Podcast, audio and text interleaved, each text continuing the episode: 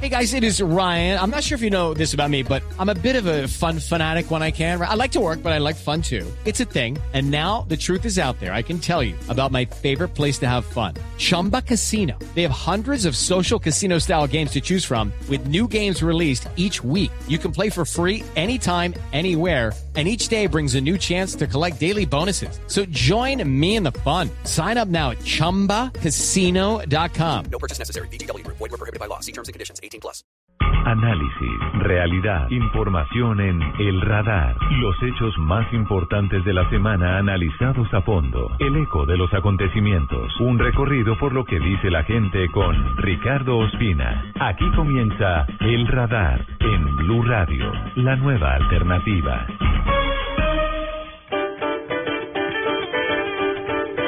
Bienvenidos, un saludo como siempre a los oyentes de Blue Radio al radar en este sábado 16 de mayo con las noticias de la semana analizadas desde todos los ángulos. Hoy estamos acompañando a 16 familias de humildes colombianos que han perdido a algunos de sus seres queridos en una mina de oro ubicada en el departamento de Caldas. De nuevo, lo mismo que ha ocurrido en muchos otros episodios la ilegalidad de esta actividad en Colombia sigue causando muerte y dolor. Y lo más triste es que no parecieran haberse tomado aún las medidas suficientes por parte de los gobiernos locales ni regionales, y menos del gobierno nacional, para cerrar el paso a esta situación que afecta directamente a la que en su momento fue llamada la locomotora minera por parte del presidente Juan Manuel Santos. Hay muchas noticias esta semana que termina en torno al proceso de paz que avanza con las FARC y al otro del que hoy nos ocupamos, que es el de los diálogos exploratorios con el ELN, con una guerrilla que tiene una concepción distinta a las FARC, pero que ha tenido muchas dificultades para iniciar un diálogo formal con eh, el gobierno del presidente Juan Manuel Santos. Iremos a Venezuela, hablaremos de la orden judicial que le ha prohibido a 22 directores de medios de comunicación críticos al gobierno de Nicolás Maduro salir de su país. Es decir, que hoy tienen a Venezuela por cárcel por publicar un artículo que vincula a Diosdado Cabello, al todopoderoso integrante de la Asamblea Nacional Venezolana, a su presidente, con negocios ilegales, en particular con el narcotráfico. Y haremos una mirada distinta a las muy polémicas declaraciones de Monseñor Juan Vicente Córdoba en un foro adelantado esta semana en la Universidad de los Andes acerca de el matrimonio entre personas del mismo sexo frente al futuro de las parejas gay y muchos otros puntos. Después de haber dicho una cantidad de cosas novedosas para un jerarca de la iglesia, recogió velas y dijo que no modifica la posición la iglesia católica frente a estas situaciones. Bienvenidos, como siempre, al radar. Estamos detrás de los hechos de la semana en El Radar de Blue Radio. 15 trabajadores perdieron la vida por un derrumbe en una mina de oro en zona rural del municipio de Filadelfia, en Caldas. Les quitaron la, energía y entonces se inundó porque los motores no eran abasto para sacar y entonces el Cauca como que hizo un roto hacia adentro y se llenó la mina. Sobrevivientes no hay, es imposible que haya. La mina viene siendo casi hasta la mitad del río. En la parte de abajo hay un dique que fue por donde se, se inundó dicho socavón. Ellos están aquí buscando un futuro de vida, así porque digamos por aquí, esta, por aquí esta situación es muy dura económicamente, entonces la única manera de buscar recursos era por, por estos medios. Que si no se ahogaban con el, con el agua del Cauca, se asfixiaban con el gas y así fue. Allá están todos atrapados. La pregunta mía es, ¿en dónde están las ayudas de ahora en adelante para las víctimas, para las viudas? ¿Quién les va a ayudar a esos niños en la comida? Estas son las horas que no les han dado un desayuno. Les están dando mera psicología y nada para el, para el bienestar de ellos. Estoy esperando a mi hijo, mi hermano y un primo. Todos los que perecieron acá son personas que, que o no tenían otra opción como de trabajo para,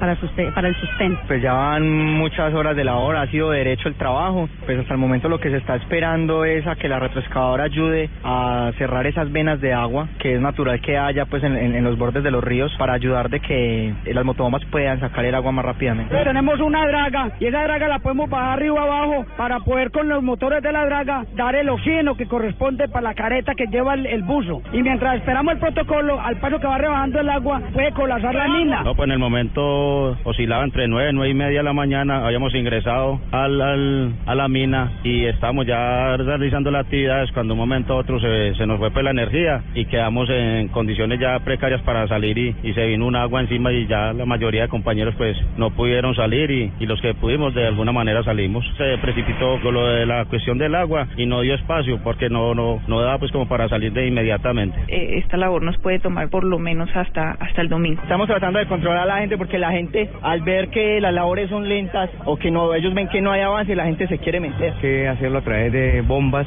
de mayor presión. No se puede hacer un rescate mientras haya agua. La gente quiere trabajar voluntariamente, algunos de la zona dicen que son buzos. Eso no está permitido. En el momento, de, no, la mayoría esperamos a ver si llegaba la luz y ya comenzamos a salir, pero no teníamos pensado del gas. Entonces, al no haber extractor que impulsara el aire, no, nos ahogó a todos el gas y enseguida el agua. La Agencia Nacional Minera reveló que la mina en donde se presenta esta emergencia en Río Sucio Caldas es legal, pero que tenía prohibido el uso de maquinaria para su explotación. Los cuerpos serán trasladados hacia el municipio de Pereira. Allí Medicina Legal realizará todo lo que tiene que ver con la investigación y luego le entregarán los cuerpos a los familiares para trasladarlos a los distintos municipios o departamentos donde piensen en darles eh, sepultura.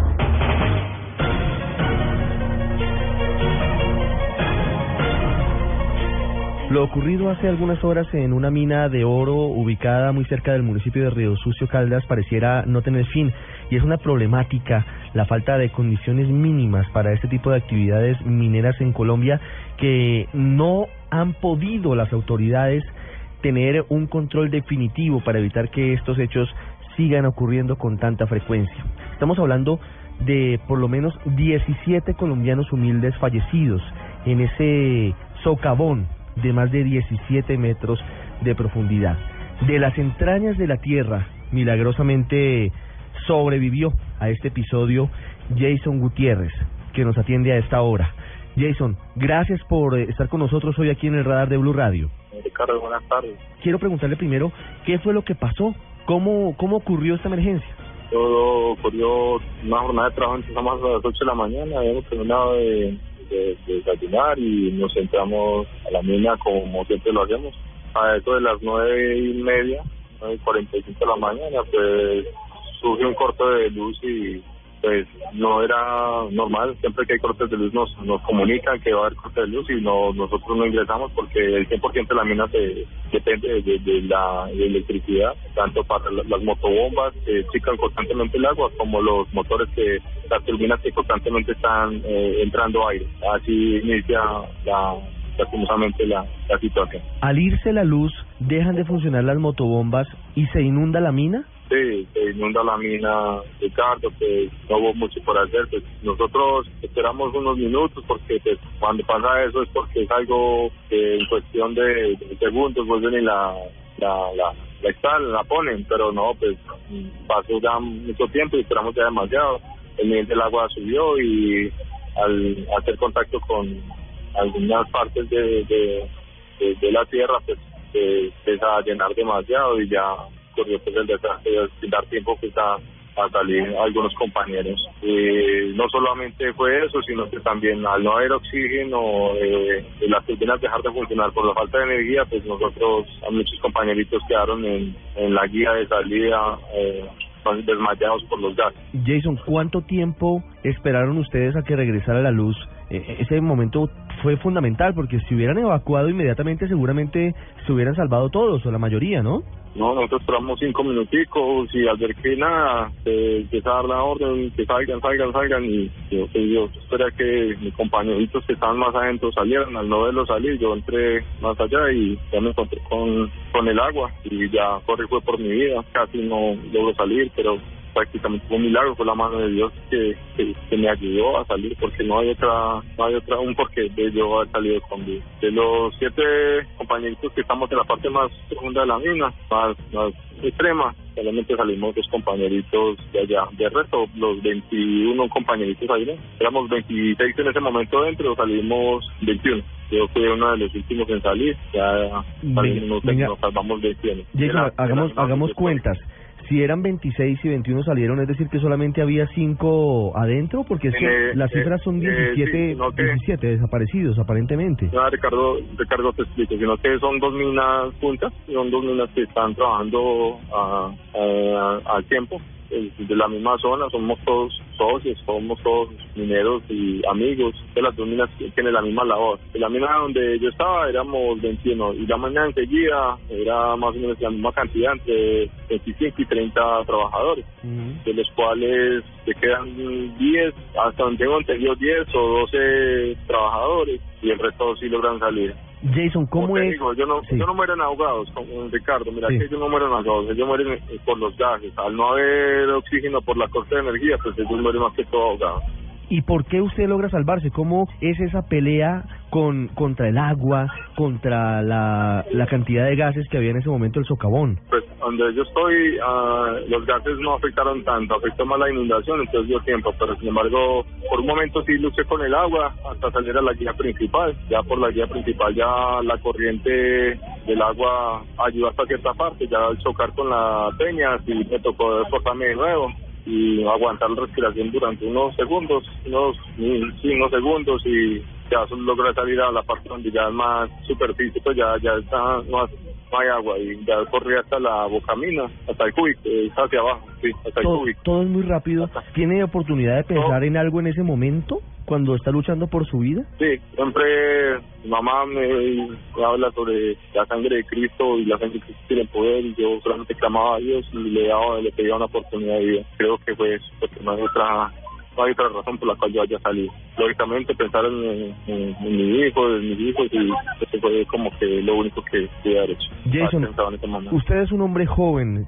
Tengo entendido que tiene 30 o 32 años. Después de esto que ha pasado, ¿cómo piensa que va a seguir su vida? Es decir, ¿seguirá dedicado a esto? Muchos lo hacen porque no tienen otro método de subsistencia, pero usted seguirá arriesgándose de esta manera? yo trabajaba en esta mina porque era una de las más mejores administradas, más seguras y todo, pues lastimosamente no estábamos en el momento en el indicado. Pues me va a esperar a ver qué pasa, pero de todas maneras yo diría pues la oportunidad de trabajar otra vez la minería, pues sí, yo volvería a ejercer la parte de la, la labor que se hace y hay mucho por, por pensar hacer. Jason, muchas gracias por habernos acompañado aquí en el radar.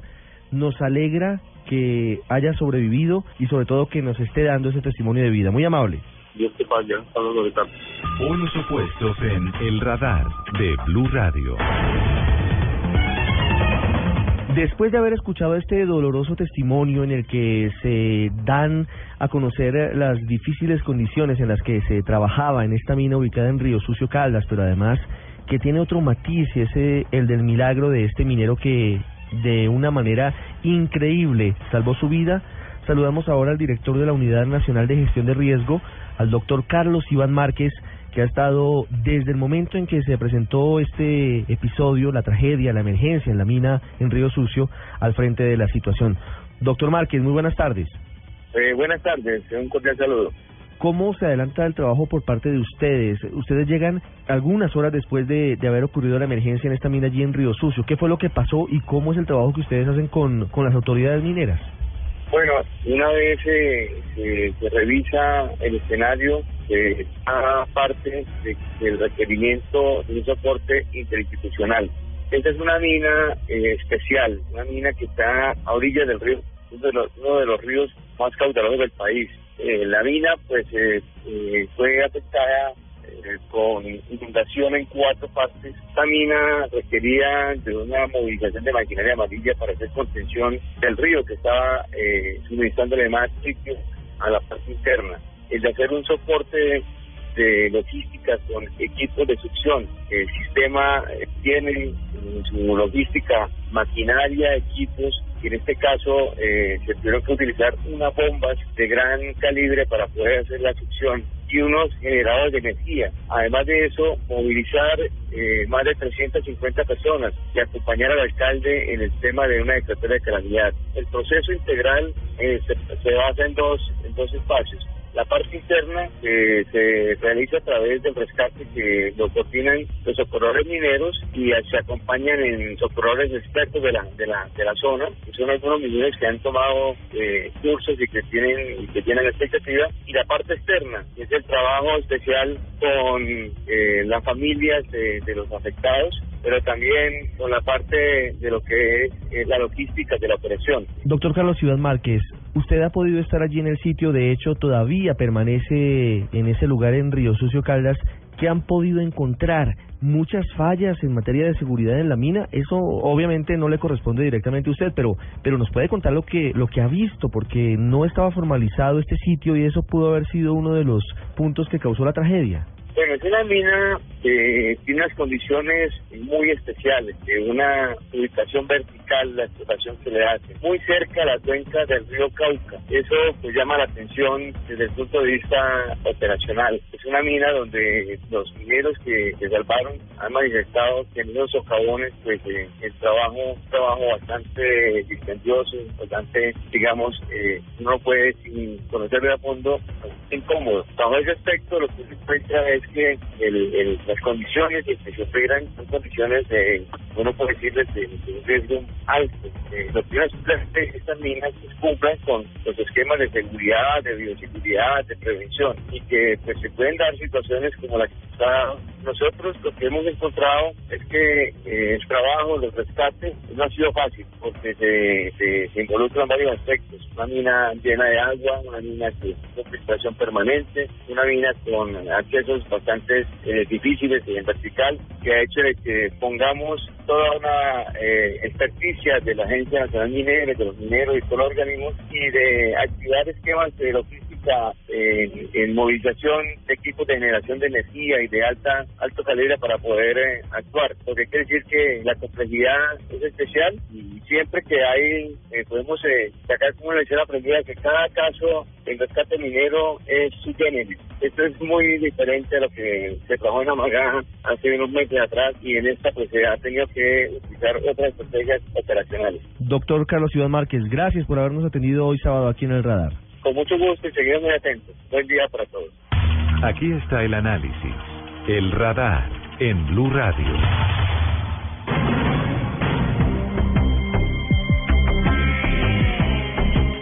Esta semana que termina ha sido muy movida en materia de, de avances o por lo menos en materia de noticias relacionadas con los diálogos de paz, con los que avanzan de manera formal entre el gobierno colombiano y la guerrilla de las FARC y con los diálogos exploratorios que adelanta desde hace algunos meses el gobierno del presidente Juan Manuel Santos con la guerrilla del ELN.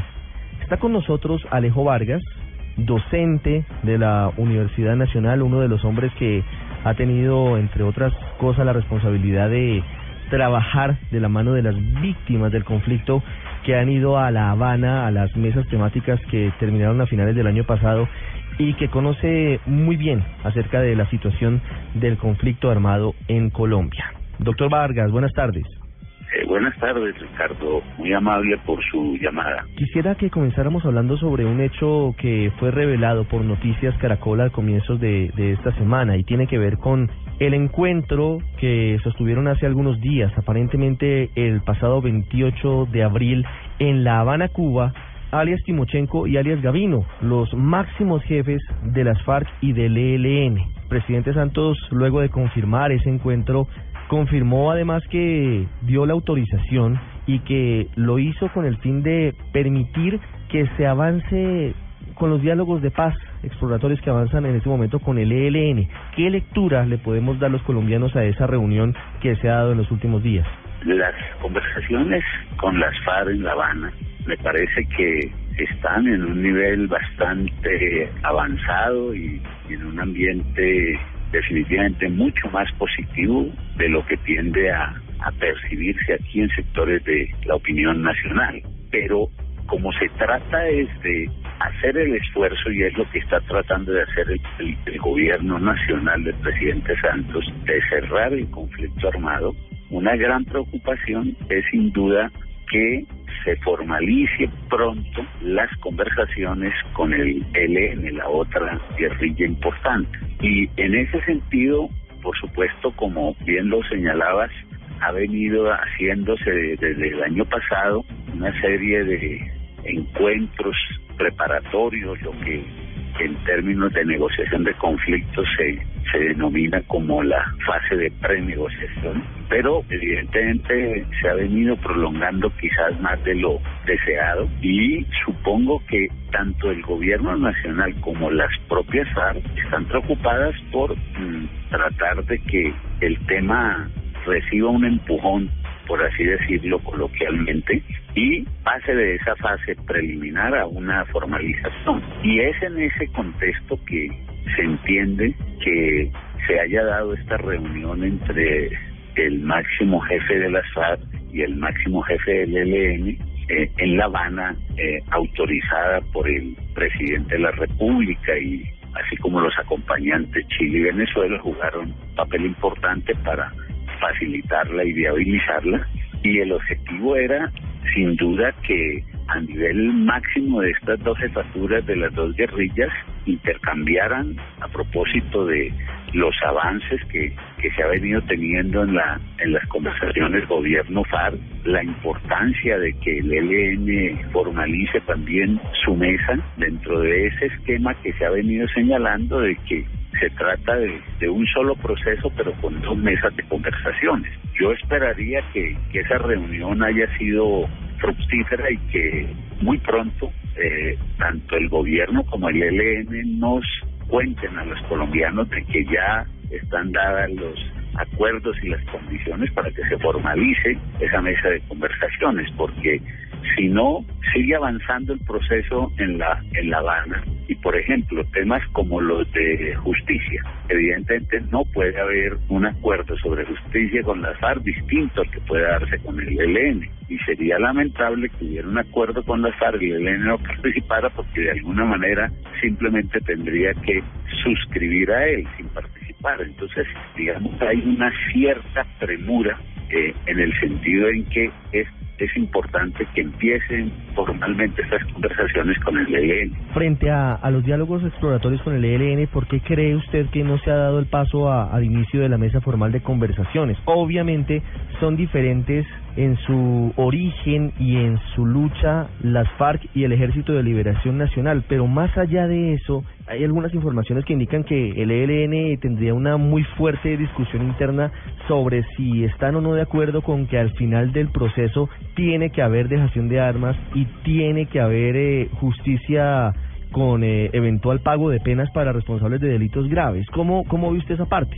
Sí, efectivamente, y, y, digamos que, que eso en principio, mmm, digamos, no debe verse necesariamente como algo eh, negativo, así como vemos que en las élites políticas colombianas hay unos sectores que no están de acuerdo con las conversaciones muy importantes, incluso de la institucionalidad. Es también normal que en estas organizaciones evidentemente hay sectores con opiniones distintas. Lo que se conoce es que en su último congreso la mayoría de, del ELN decidió avanzar en la en, en, el proceso de conversaciones. Sin embargo, hay un sector importante, aunque minoritario, que sigue teniendo las las objeciones que, que tú señalas. Ahí todavía no es claro el tema de esa decisión que debe El fin del proceso no puede ser otro que la terminación del conflicto, lo que significa, lo que implica la dejación de armas por parte del grupo ilegal y su transformación en un movimiento político. Todo indica que en los otros temas de agenda pareciera que ya hay acuerdo entre el gobierno y el ELN, eh, que ese parece ser uno de los cuellos de botella y, y que si se resuelve eso, eh, probablemente la formalización de esa mesa eh, sería probablemente cuestión de semanas. ¿no? ¿Qué falta exactamente? Eso me parece muy importante para que se formalice esa mesa, porque alias Gavino habló hace algunos días con la agencia de noticias Reuters y dice que el 80% de la agenda previa ya ha sido evacuada. ¿Qué falta para dar el siguiente paso? Pareciera que ya hay cuatro grandes temas de la agenda que están acordados, víctimas y participación política, que ese si recordamos, lo dieron a conocer en un comunicado público gobierno y ELN el año pasado, en el mes de junio, en medio de la primera y segunda vuelta presidencial, Luego mm, se conoció que el tema democracia también ya estaba acordado y pareciera que el otro tema que estaba en discusión también ya hay acuerdo sobre transformaciones para la paz. Claro, sin, sin que por lo menos yo conozca el detalle, digamos, si hay un mayores detalles en, en estos temas, eh, pero eso, eso indicaría que esos serían los cuatro temas sustantivos, digámoslo así. El, el, el problema que pareciera los, tenía, eh, los tiene un poco entrabados es que debe quedar claro y en eso me parece que el, que el gobierno tiene toda la razón plantearlo dentro del acuerdo que formalice los diálogos que el objetivo de todo el proceso no puede ser otro que la terminación del conflicto, la dejación de armas, para que luego sí ya el ELN convertido en una organización política siga acompañando, apoyando las luchas sociales y políticas de distintos sectores por las transformaciones que se requieran en la sociedad colombiana. Poco como lo decía en una reciente columna del padre Francisco de Ruth, eh, queremos es tenerlos sin armas, eh, acompañando toda esa serie de, de luchas sociales tan importantes para mejorar nuestra democracia. Doctor Alejo Vargas, estamos en un conflicto, pero hay momentos y actos que realmente hacen que los colombianos eh, reciban con mucha reserva la posibilidad de un eventual inicio de unos diálogos con el ELN.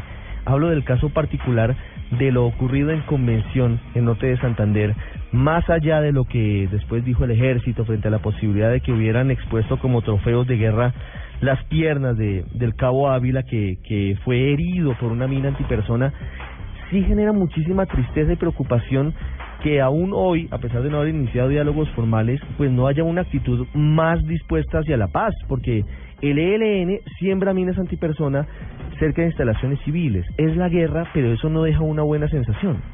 Sí, yo, yo, yo creo, en primer lugar, que, que ese estado en el cual este suboficial eh, pierde sus piernas es un hecho condenable, además. Ya sobre la otra parte del tema de, de lo que se ha hablado de la exhibición de las piernas, pues ahí tenemos versiones encontradas sobre el tema pero independiente de eso es un hecho absolutamente condenable, así como eh, el que se siga eh, sembrando eh, este tipo de minas, eh, especialmente en áreas eh, donde la circulación de población civil y niños o personas del mundo campesino puedan ser afectadas de las cosas que, que hay que tratar de que no se puedan dar más. Y, y claro, ahí yo diría que, y algo de eso lo señaló en alguna de estas entrevistas eh, el jefe del ELN Gavino, decía que ellos podrían colaborar en ese sentido. Y ahí yo diría que eso es parte de lo que podría ser la sinergia positiva de, los, de las dos mesas, que si ya empezó con las FARC, un proceso de desminado, probablemente con el ELN corto plazo, una vez se formalice, también se puede empezar algo en ese sentido que empiece eh, a quitarle a, la población campesina ese esa amenaza tan tremenda que son estas minas que pueden en cualquier momento quitar la vida o, o dejar a las personas completamente mutiladas. Doctor Alejo Vargas, muchas gracias por haber estado con nosotros. Ojalá muy pronto tengamos buenas noticias y estemos aquí analizándolas cuando se pueda, ojalá formalizar esa mesa de conversaciones entre el gobierno colombiano y la guerrilla del ELN. Muy amable. Muchas gracias a usted, Ricardo, y ese mismo deseo lo, compartimos y estaríamos muy contentos apenas sepamos que efectivamente está avanzando, porque creo que ese es el esfuerzo que tenemos que hacer todos, de que en esta vez sí tenemos que terminar este conflicto armado. Ya regresamos a El Radar en Blue Radio.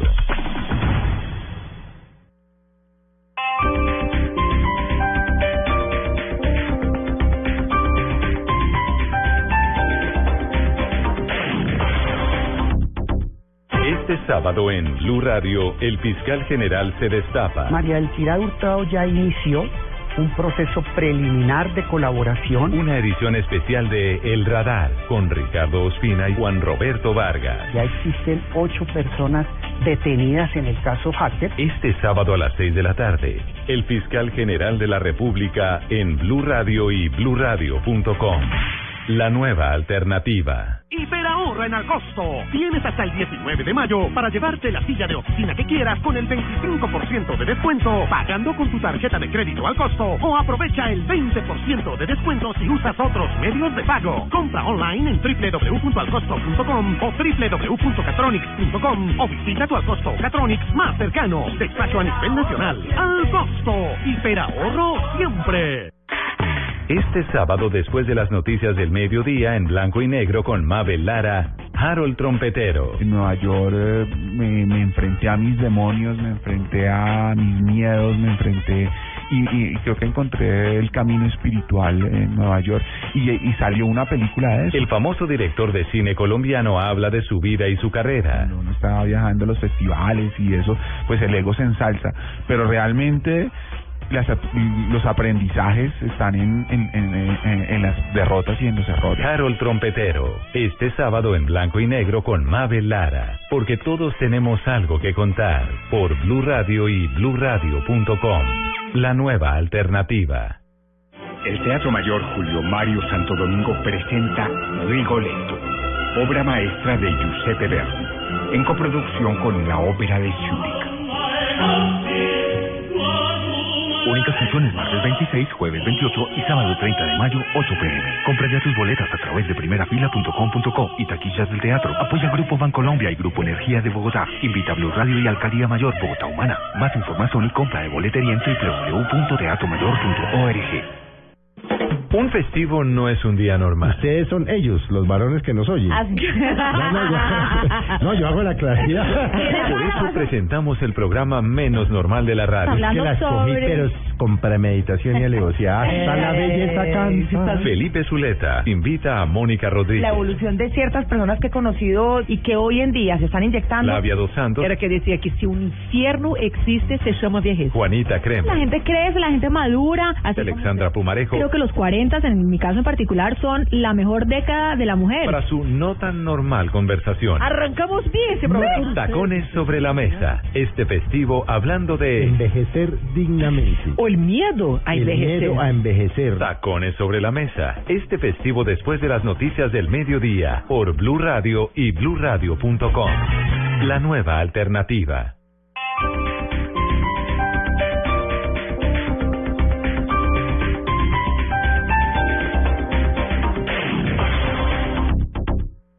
En el radar no olvidamos a Venezuela. Análisis de la crisis sociopolítica del vecino país con protagonistas y expertos.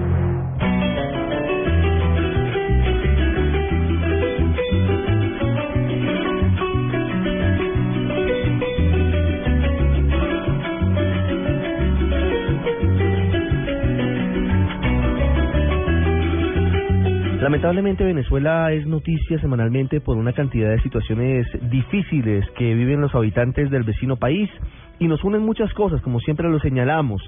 Nos une el dolor, millones de colombianos viven en Venezuela, pero además se están descubriendo una cantidad de fosas comunes en la zona fronteriza, de colombianos muertos en territorio venezolano, se afrontan deportaciones. Y para los venezolanos resulta muy difícil poder informarse de una manera objetiva y clara sobre lo que está pasando en su país. Por varias leyes, entre ellas una que promovió en su momento el fallecido presidente Hugo Chávez llamada Ley Resorte, Ley de Responsabilidad en los Medios, que ha sido punta de lanza para lo que hoy están viviendo más de 20 directores de medios de comunicación en el vecino país, y es la medida judicial que les impide salir de Venezuela. Es decir, hoy podríamos decir que en la práctica tienen a Venezuela por cárcel por una demanda que ha entablado el presidente de la Asamblea Nacional del Congreso de ese país, del legislativo venezolano, Diosdado Cabello. Una de las personas que está afectada por esta situación es Alberto Federico Rabel, un hombre muy conocido en los medios venezolanos, un periodista que tiene mucha experiencia, un hombre que estuvo en algún momento en eh, Globovisión, cuando era el canal que informaba 24 horas a, los venezolanos sobre lo que pasaba en su país, en algún momento con tendencia crítica al gobierno de Hugo Chávez, luego ahora desde lapatilla.com, que es uno de los portales en Internet más exitosos y más consultados por los venezolanos, y en Colombia incluso también hace parte de, de los socios del canal Cable Noticias, un canal de 24 horas con información a través de los sistemas de cable.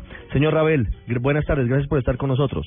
Muy buenas tardes, es un placer para mí estar contigo y veo, bueno, veo que están muy bien informados de lo que está pasando en Venezuela. Señor Rabel, eso nos duele profundamente porque además eh, la demanda que interpone Diosdado Cabello tiene que ver con precisamente la libertad de expresión. Quisiera que le contara a los oyentes por qué existe esa orden para que se prohíba su salida y la de otros eh, 20 destacados periodistas del territorio venezolano. Sí, correcto. Mira, el diario ABC de España publicó una información de que estaba siendo investigado el presidente de la Asamblea Nacional por narcotráfico en un eh, en la Fiscalía de Nueva York. Esa noticia fue replicada por muchos medios del mundo, entre ellos El Nacional, que es el periódico, digamos, líder en Venezuela, tal cual, que es un semanario muy combativo de Teodoro Pekov, que es semanario ahora porque no le dieron papel y tuvo que reducirse. Y La Patilla.com, que es el primer portal de noticias de Venezuela y uno está entre los mil portales del mundo, pues, súper bien eh, posicionado.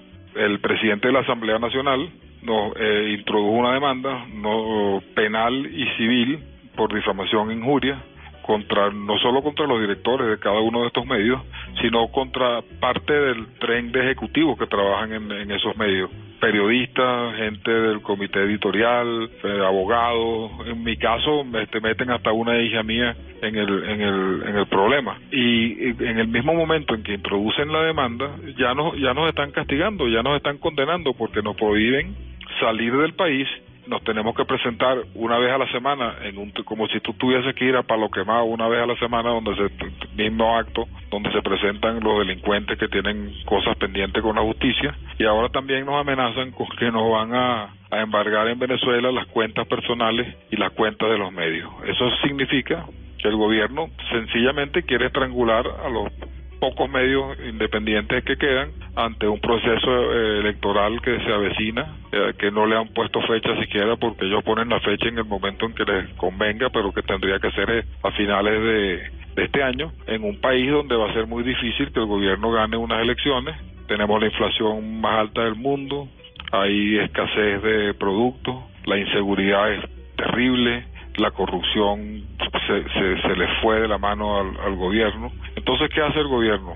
Nada, vamos a arremeter contra los medios. A estos personajes que, que, que estamos demandando los mantendremos como rehenes en Venezuela, no les permitiremos ir a las instancias internacionales, a sus trabajos, a los que tengan fuera, a sus reuniones, a los que tengan fuera, y los mantenemos con país por cárcel y con un régimen de presentación bien, bien desagradable todos los viernes a las 10 de la mañana. Señor Rabel, ¿quiénes son los responsables de haber eh, acogido esas medidas cautelares? ¿Quién es el juez de la causa? ¿Y cuáles son los delitos que, que se les están endilgando? Además, porque es llamativo que los demanden a ustedes cuando lo que han hecho es reproducir una información y darle el crédito a- al periódico español.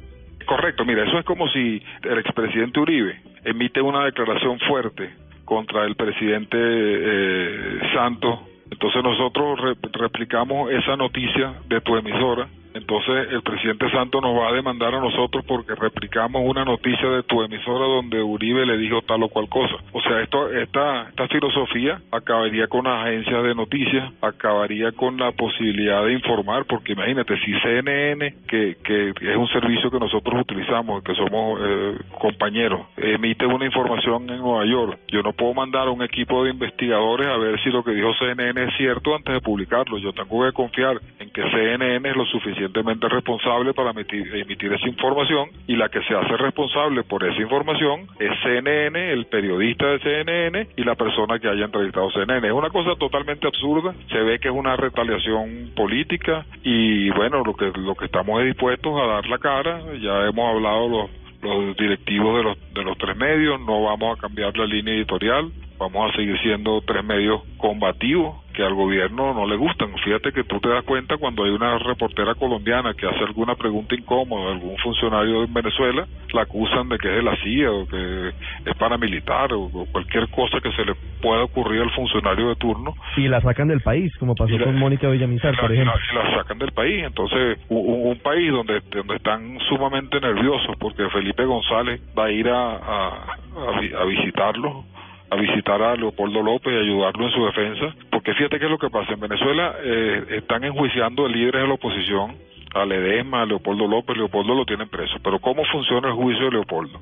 Eh, suspenden el juicio, un día el juez no va, un día no va el fiscal, entonces le van dando largas y largas y largas y largas a procesos interminables que ellos no pueden terminar porque no tienen ningún tipo de prueba. Pues si tuvieran las pruebas, harían unos juicios rápidos, expeditos y lo condenarían, pero como no tienen pruebas, hacen lo que se llama ya el retardo judicial, que es una especie de terrorismo judicial, pues donde la gente queda indefensa, porque si tú vas al juzgado, a la audiencia, y el juez no va, no hay audiencia, entonces se sigue retrasando, retrasando, retrasando, retrasando. El juicio siempre a figuras de oposición que aparecen bien en las encuestas y que le resultan molestos a los, a los funcionarios del gobierno. Le preguntaba hace un rato, señor Rabel, ¿quién es el responsable de tomar esas medidas cautelares para prohibirles a ustedes la salida del país, de Venezuela, para hacerlos presentar cada ocho días a un despacho judicial, eventualmente para el embargo de las cuentas eh, bancarias que tienen. Y se lo pregunto porque se habla mucho aquí en Colombia acerca de la inexistencia de unos poderes independientes. Frente a esto, demanda el legislativo o un integrante del legislativo como es Diosdado Cabello y opera el judicial. Pero el judicial está cooptado de tal manera por el ejecutivo y por el legislativo que actúa en consonancia con lo que ellos piden. Está muy claro, allá no hay división de poderes y esa jueza el mismo día que admite la demanda dicta medidas cautelares que se las pide el presidente de un poder a un juez de otro poder y me imagino con, con el beneplácito del, del, del, gobierno, pues porque allá no se hace nada sin el beneplácito del gobierno, aunque, aunque, aquí hay un temita que es importante, que eso no, no, se, ha, no se ha tocado mucho, que es que esta, esto que está haciendo Diosdado perjudica a quién? A los lectores de, de esos medios que se pueden ver reducidos, perjudica eh, a, a, los directivos que nos prohíben salir del país, pero también perjudica al gobierno de Maduro, porque el gobierno de Maduro se compró un pleito con la prensa mundial con este caso que ha sido insólito. Entonces, hay la suspicacia de pensar, sino que si es que el señor presidente de la Asamblea Nacional, que, que aspira, ha aspirado siempre a la presidencia de la República y que no fue el elegido de Chávez, el que eligen es a, Maduro, eh, con esta medida este, está perturbando al propio gobierno. Señor Rabel, ¿hacia dónde va Venezuela? Obviamente es, es, una pregunta muy amplia y la respuesta podría ser bastante extensa, pero lo pregunto por la coyuntura, porque venimos de crisis en crisis, de problema en problema, hace un año fueron las guarimbas, eh, bueno, un poquito más de un año, y cada vez pareciera que se llega al punto de quiebre, al punto de no retorno, al punto en el que se pensaría que los eh, ciudadanos deben salir a la calle y, y expresar abiertamente que no quieren seguir viviendo como lo están haciendo. Sí, hablo de inseguridad y de todo, hablo de inseguridad, hablo de, de, inflación, hablo del dólar paralelo, hablo de libertades, hablo de medios de comunicación casi que inexistentes eh, para informar de manera abierta lo que pasa en Venezuela. ¿Cuál es el momento o cuál podría ser ese punto de quiebre, punto de no retorno para, para la situación del país? Bueno, la gente allá ha estado muy pasiva, fíjate, nosotros nos están racionando igual que en Cuba, pero con un racionamiento electrónico, con una tarjeta. Tú para ir a un automercado tiene que coincidir el número de, tu cédula de, de, de, ese día. O sea, si, tú no, si no coincide tu cédula, tú no puedes ir al, al, al, al automercado, sino el, si yo tengo la cédula que me corresponde el lunes, es el lunes, no puedo volver el martes, no puedo volver el miércoles, no puedo volver el jueves, no puedo ir el, el, el, viernes, puedo ir después el fin de semana. Las farmacias están haciendo lo mismo. Entonces hay, hay crisis de los enfermos que no consiguen este medicamento. Yo cuando viajo de Colombia a Venezuela, eh, antes llevaba café y ahora lo que llevo son medicinas que la gente encarga porque no hay medicina. El tema de la inseguridad es terrible, el tema de la inflación, el dólar paralelo que, que los afecta a ustedes tanto en la, en la frontera, eh, se disparó. Ahora inventan que van a vender los vehículos Ford en dólares en un país donde tú no puedes tener dólares. Entonces es algo totalmente loco yo creo que en algún momento los venezolanos van a reaccionar. Ojalá que esa reacción sea en el voto, que, voten masivamente en, en, contra de los candidatos a la Asamblea del Gobierno y desde la Asamblea se pueda rectificar el rumbo de un, de un país que va como el Titanic. Y ahora estamos viendo que están retirando reservas del Fondo Monetario Internacional Venezuela para poder eh, dar liquidez en su país. No existen suficientes dólares y ese es uno de los graves problemas que hay en territorio venezolano. Señor Rabel, gracias por estar con nosotros. Muchas gracias, muy amable y de verdad que eh, me parece muy profesional tu entrevista porque tienes un conocimiento pleno de lo que está sucediendo allá y eso no pasa siempre con las personas que entrevistan, ni en Venezuela ni en ninguna parte. Los hechos que le interesan a la gente en El Radar.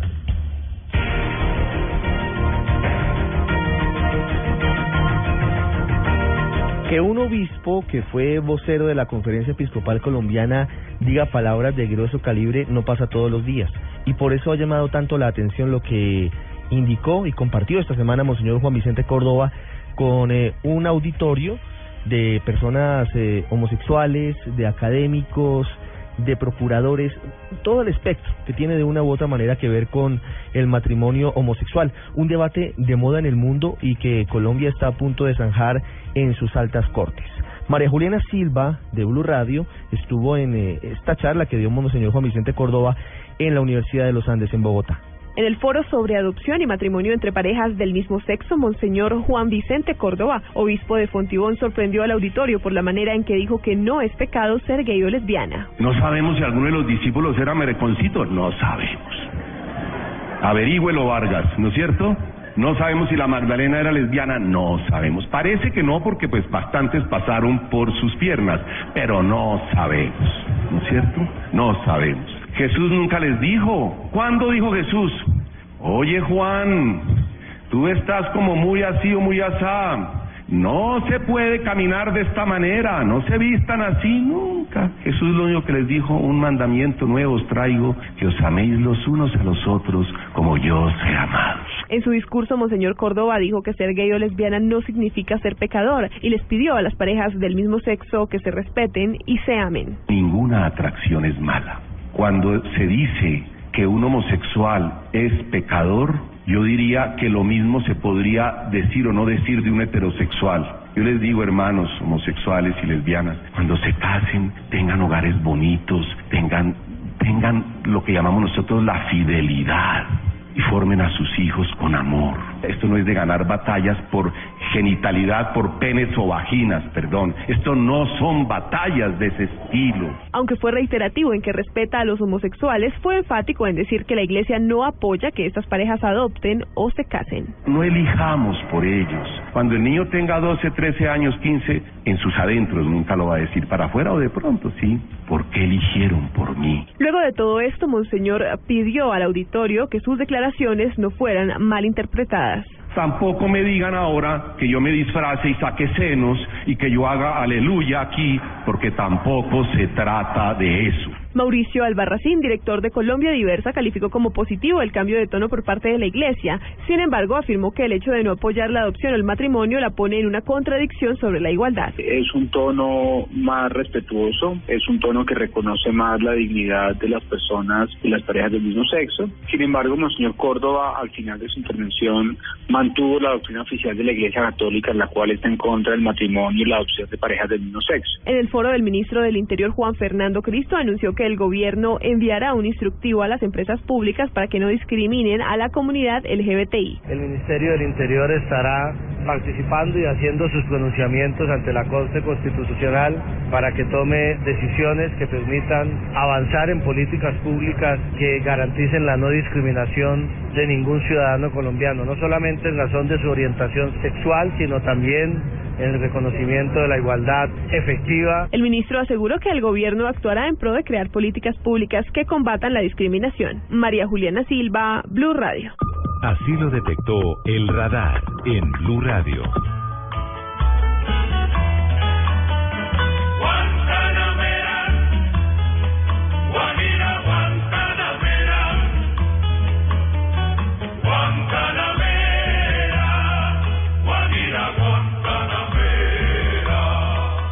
Está de moda. Luego de haberse anunciado en diciembre la normalización paulatina de relaciones con Estados Unidos, se ha adelantado una ofensiva diplomática por parte de su presidente Raúl Castro en la Cumbre de las Américas, sin duda con el momento cumbre y su encuentro con el presidente Barack Obama, y ahora con eh, su viaje a Moscú, luego al Vaticano, y ha recibido esta semana que termina al presidente de Francia, François Hollande, en la bella ciudad de La Habana. Miguel Garzón nos cuenta lo último sobre estas novedades diplomáticas y geopolíticas que tienen que ver con la isla.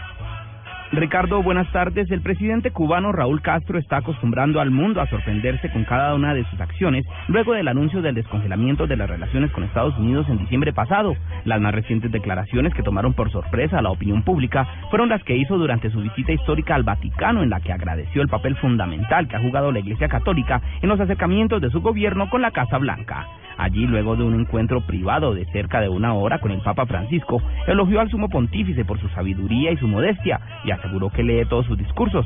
Dijo que si sigue así, él mismo regresará a la Iglesia Católica. Si el Papa E ho detto al Presidente del Consiglio, se il Papa continua a parlare così, prima o poi io ricomincerò a pregare e ritornerò alla Chiesa Cattolica. E non lo dico per scherzo. Yo soy comunista. Io sono comunista El Partido Comunista Cubano. del no Partito Comunista Cubano. Il per partito non ha mai permesso l'ammissione dei credenti. Es un paso de avance. Además, Castro prometió que asistirá a todas las misas que el Papa oficie durante su visita a Cuba, que se realizará del 19 al 22 de septiembre, y recordó que él mismo estudió en instituciones religiosas de jesuitas, la misma orden del Papa Francisco. El presidente cubano admitió además que su país está intentando llevar adelante la mejora de su sistema político, social y cultural, pero es muy difícil hacerlo sin un shock y sin dejar a nadie en el camino.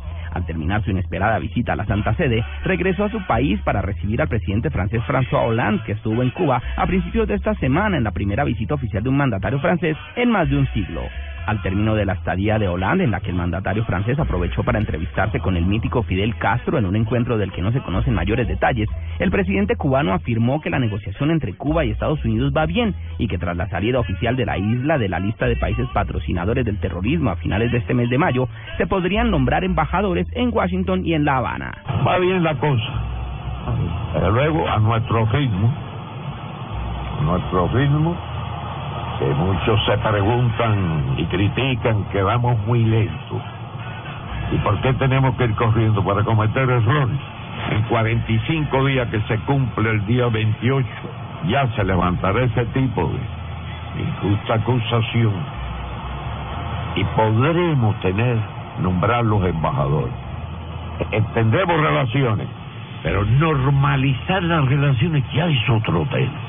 Castro insistió en que aún no está resuelto el problema del bloqueo económico que Estados Unidos aplica a la isla, cuyo levantamiento depende ahora del Congreso de ese país, aunque recordó que el presidente Barack Obama ya utilizó sus facultades ejecutivas para proponer la salida de Cuba de la lista de países terroristas. Agregó además que hay detalles pendientes como el del radio de movimiento de los diplomáticos que preocupa a Cuba y recordó que el gobierno de Ronald Reagan fue el que impuso límites al desplazamiento de los funcionarios cubanos en la capital estadounidense y en la ciudad de Nueva York.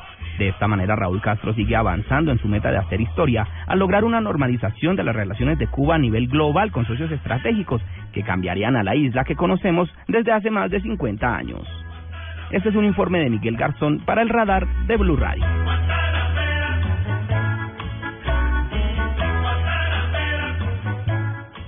Los hechos que le interesan a la gente en El Radar.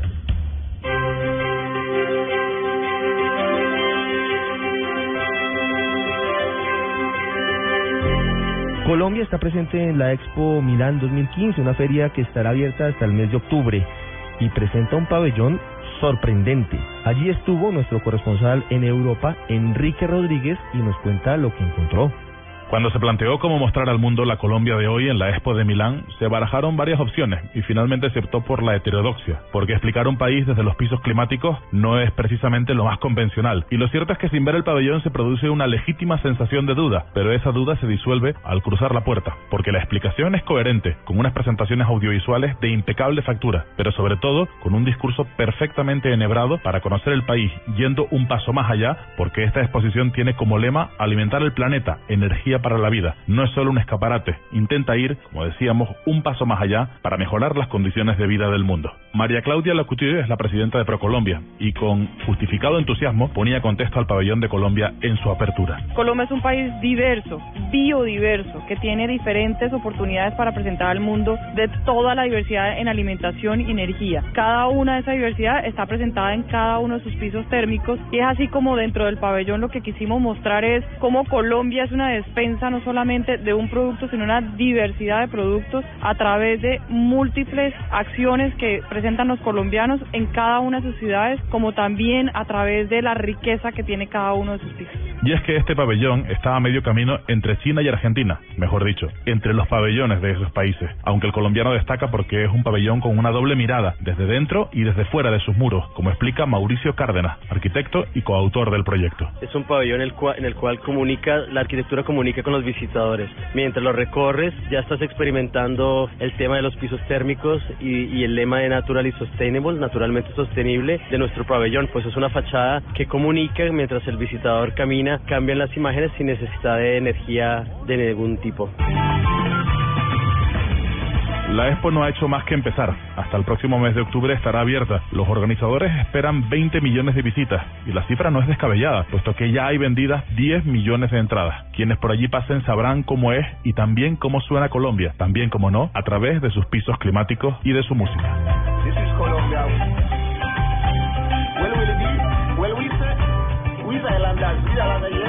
Desde Madrid, para el radar, Enrique Rodríguez, Blue Radio.